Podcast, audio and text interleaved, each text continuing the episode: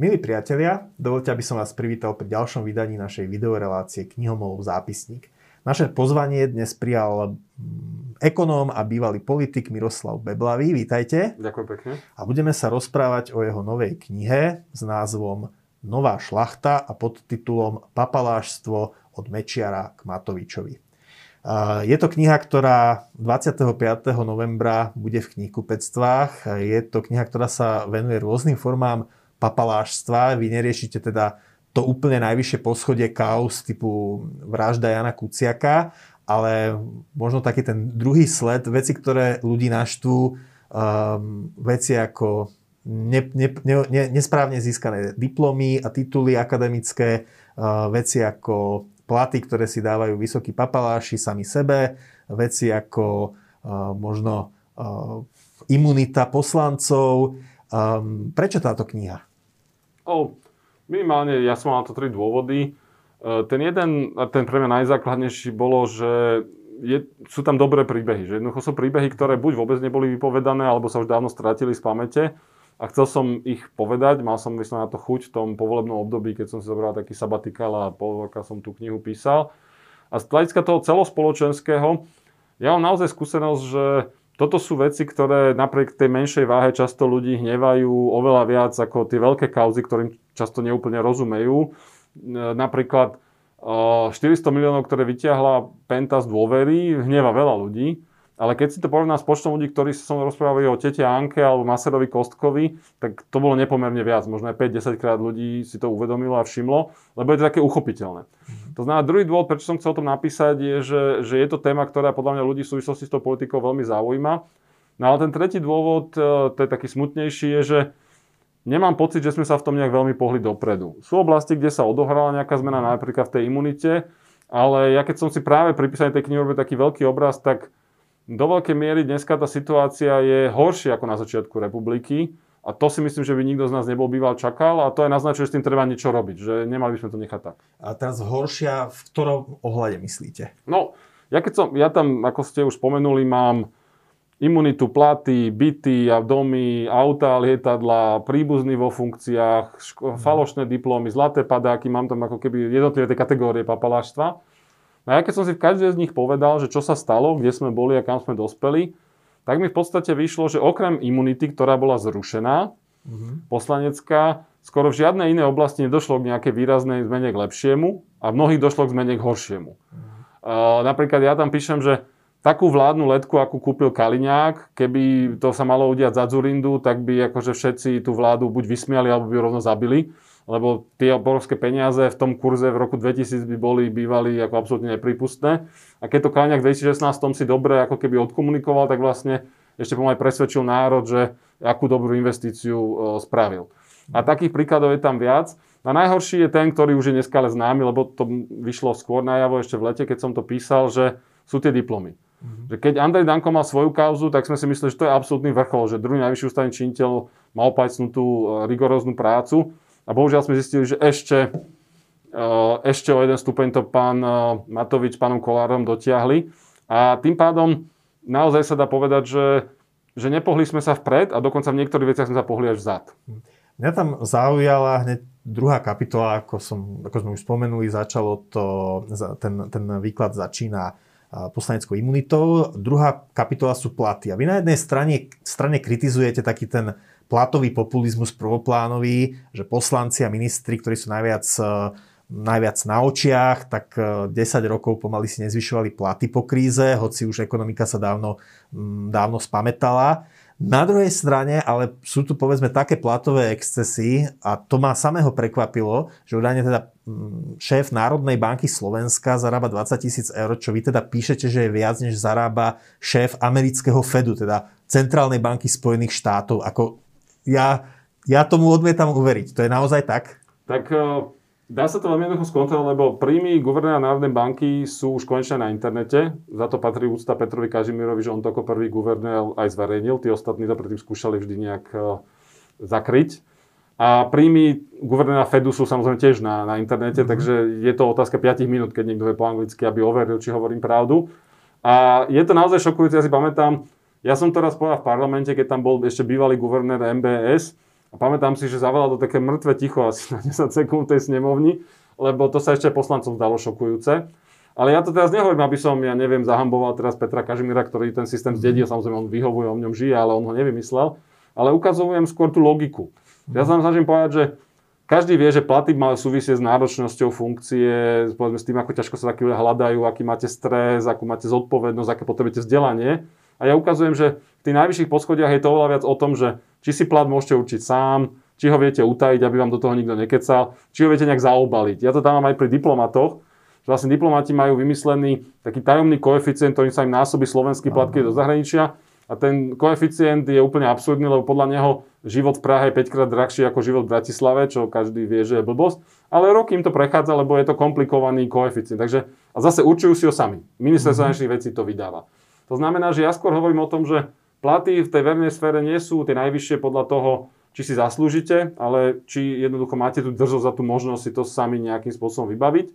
A naopak tí ľudia, ktorí nevedia alebo sú pod drobnohľadom verejnosti, ako sú napríklad aj poslanci, že ľudia na nich hrozne nadávajú, ale oni v tejto platovej pyramíde tých papalášov sú v skutočnosti na tom pomaly najhoršie, lebo vlastne cítia ten tlak ľudí na seba. Čo je v niečom dobré, ale bohužiaľ ten tlak potom nejde do štátnych podnikov a do týchto iných organizácií. Kde sú častokrát mnohonásobne vyššie platy u tých no. vrcholových manažérov, než má premiér alebo iný, iný Áno. A ja tam píšem ako takú pikošku aj, že je dokonca celý jeden podnik letové prevádzkové služby, kde priemerný zamestnanec s maturitou zarába viac ako premiér. Mm. A ja dokonca tam aj nehovorím, že to je škandál, len by som povedal, že dobré, aby o tom ľudia vedeli, mm. lebo to je podnik, ktorý riadi našu oblohu, sú tam aj leteckí dispečeri a teraz ja to nechám možno na iných, aby debatovali, že či e, je to správne, že, že tam má priemerný zamestnanec vyšší plat ako premiér, ale snažím sa tým skôr ukázať ľuďom, že nerozčulujte sa len nad tým, čo vidíte večer v správach, ale skúmajte možno ten širší kontext. Mm. A vy tam potom spomínate napríklad aj o tom, ako sa čudne šafári so štátnymi rezidenciami. E, častokrát sa stane, že povedzme jeden prezident e, si chce vybudovať lukratívnu vilu, následujúci prezident v nej odmieta bývať, vila sa potom e, nie je využívaná, teda sú, tam, sú potom s tým aj stavebné problémy. A na, na druhej strane uvádzate aj konkrétny prípad, to bola myslím, že plánovaná premiérska vila, Let, Letrichová vila, ak sa nemýlim. A tam tvrdíte, že ona má skoro takú výmeru ako obytná časť Bieleho domu, ktorý uh, obýva prezident Spojených štátov amerických. Tá vila je hrozne zaujímavá, lebo naozaj ukazuje, ako sa posúvame v zlom slova zmysle, lebo uh, túto vilu vlastne kúpila jedna štátna inštitúcia uh, pre, oficiálne pre diplomatov, E, zahraničných ešte za prvej Ficovej vlády. Mm-hmm. Urobili drahú miliónovú rekonštrukciu, bazén v podzemí a tak ďalej. A bola chystaná pre Fica, keď vyhral znovu voľby v 2010. Ale Fico mm-hmm. ich nevyhral. A keď sa na to vôbec prišlo, tak Fico sa o to úplne dištancoval, že on není blázon, on by do takej vily v živote nešiel bývať ako premiér. Veľmi ostro reagoval. No a už 8 rokov neskôr ju Pelegriniho vláda úplne oficiálne kúpila pre premiéra bez hamby za 4,2 milióna a vlastne už zrazu nikto neprotestoval. To, čo sa Fico v 2010 bál ako čert kríža, že mu zničí krk, tak už 8 rokov vlastne noviny napísali, nikto neriešil. A ja, čo som náhodou zistil pri písaní tej knihy, bolo, že hoci to už Pelegrini vláda dávno podpísala, tak tam má nájomnú zmluvu juhokorejský veľvyslanec a ešte do júla 2020 tam mal právo byť. Mm-hmm. To znamená, štát podpísal, ale ešte ne, ne, neprevzal. A ja som vtedy robil také video v júni, že teda Matovič aj tak páči tam nenasťahuje, že bude mať akurát ďalšiu prázdnu, extrémne luxusnú vilu. A to bola jedna z takých pozitívnych vecí pri tej knihe, že premiér potom vydal pokyn, že sa tá zmluva zrušila a vila sa vrátila. Takže Letrichová vila zostala slúžiť diplomatom, bude nám zarábať peniaze od z ich mhm. nájomného.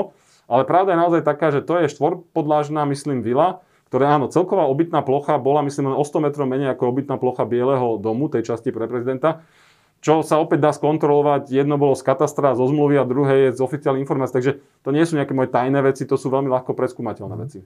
A na druhej strane verejnosť asi aj pochopí, že no dobre, tak ako prezident, premiér, predseda parlamentu, tak tam naozaj treba najvyšší ústavní činiteľe, aby štát reprezentovali, tak mávnu nad tým rukou. Ale vy vlastne píšete, že aj mnohé štátne organizácie, ktoré nie sú tak pod dobrohľadom médií verejnosti, že častokrát tí ich šéfovia sa menia na takých eh, by sa dalo povedať, že realitných maklérov, kde sa vlastne z, peňazí tej inštitúcie nakúpia nejaké chaty alebo nejaké vilky, potom sa vyradia z majetku, tí ľudia, za, za, za, tí ľudia ich kúpia za nejakú nižšiu cenu ako trhovú a potom to predávajú za, alebo prenajímajú za trhovú cenu a vlastne zistujeme, že štátni úradníci vedú nejaký tieňový život, kde sú z nich proste nejakí landlordi, ktorí prenajímajú tucet bytov a z toho zarábajú. Že čo je to za systém? Dá sa tento systém zmeniť? To sa netýka len bytov. Ja v podstate, čo sa vynie tou knihou ako taká línia, je, že tá kniha sa snaží nebyť populistická, že najlepší politik je taký, čo žije ako keby nahý na ulici, mm-hmm. ale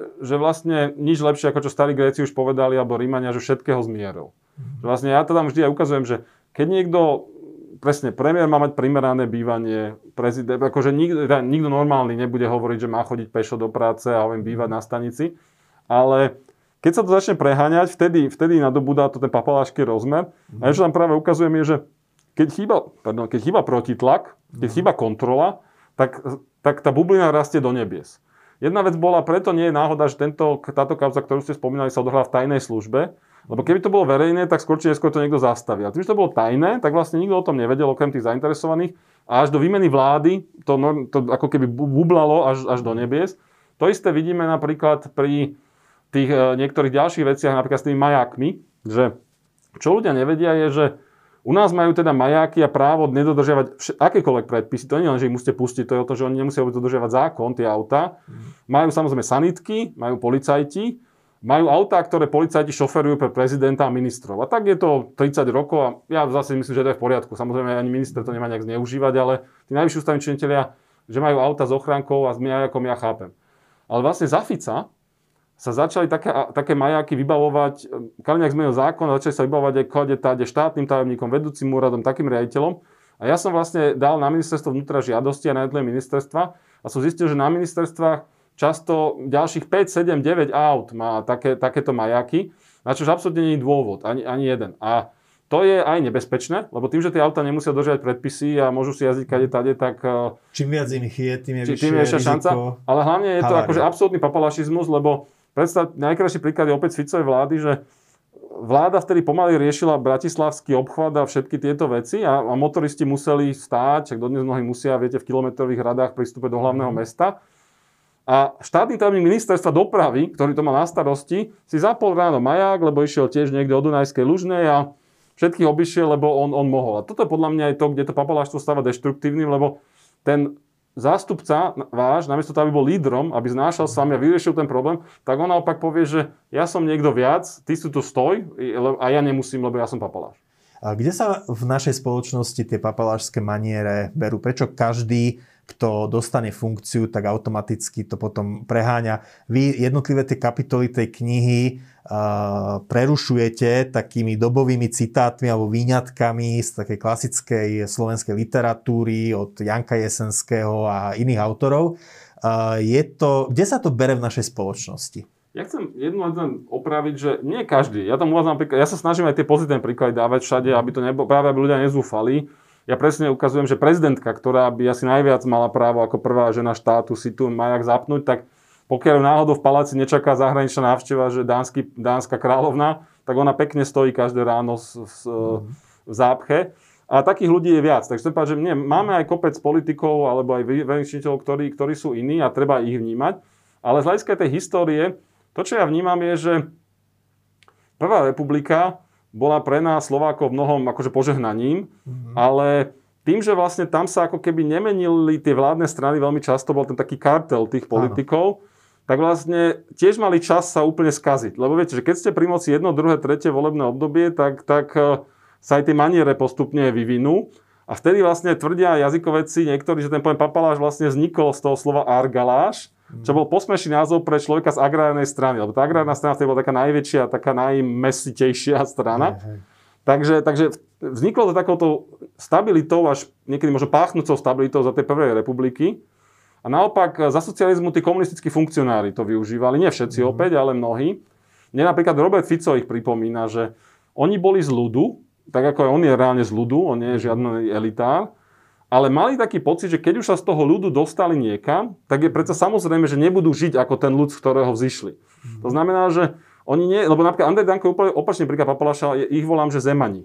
Mm. Že on je taký, že čo si myslí, že, že on je niečo viac, lebo sa aj tak narodí, viete, a on má taký ten, taký ten maďarsko, niekedy možno až talianský spôsob, že uniformy, Viete, vyznamená výložky, tituly. Že to, ja to volám, že zemani pra, pracovne. A Fico je iný. Fico proste je, on je človek z ľudu, len má pocit, že nemá žiť ako ľud, lebo však už je niekto. Čiže je to taký novozbohatlícky reflex?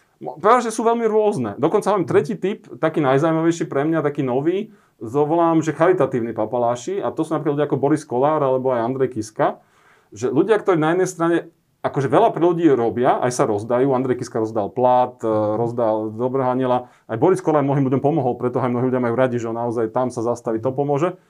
Ale na druhej strane popri tom si to, si to postavenie veľmi užívajú. Napríklad nepovedali novinári, že nikto nechodí s takou ochrankou, jak Boris Kolár. Uh, alebo Andrej Kiska rozdal celý svoj plat, takže evidentne nebol na prachy, Hej. ale potom lietal do Popradu za verejné, čo stálo nakoniec verejnú kasu viac, mm. ako, ako ušetria.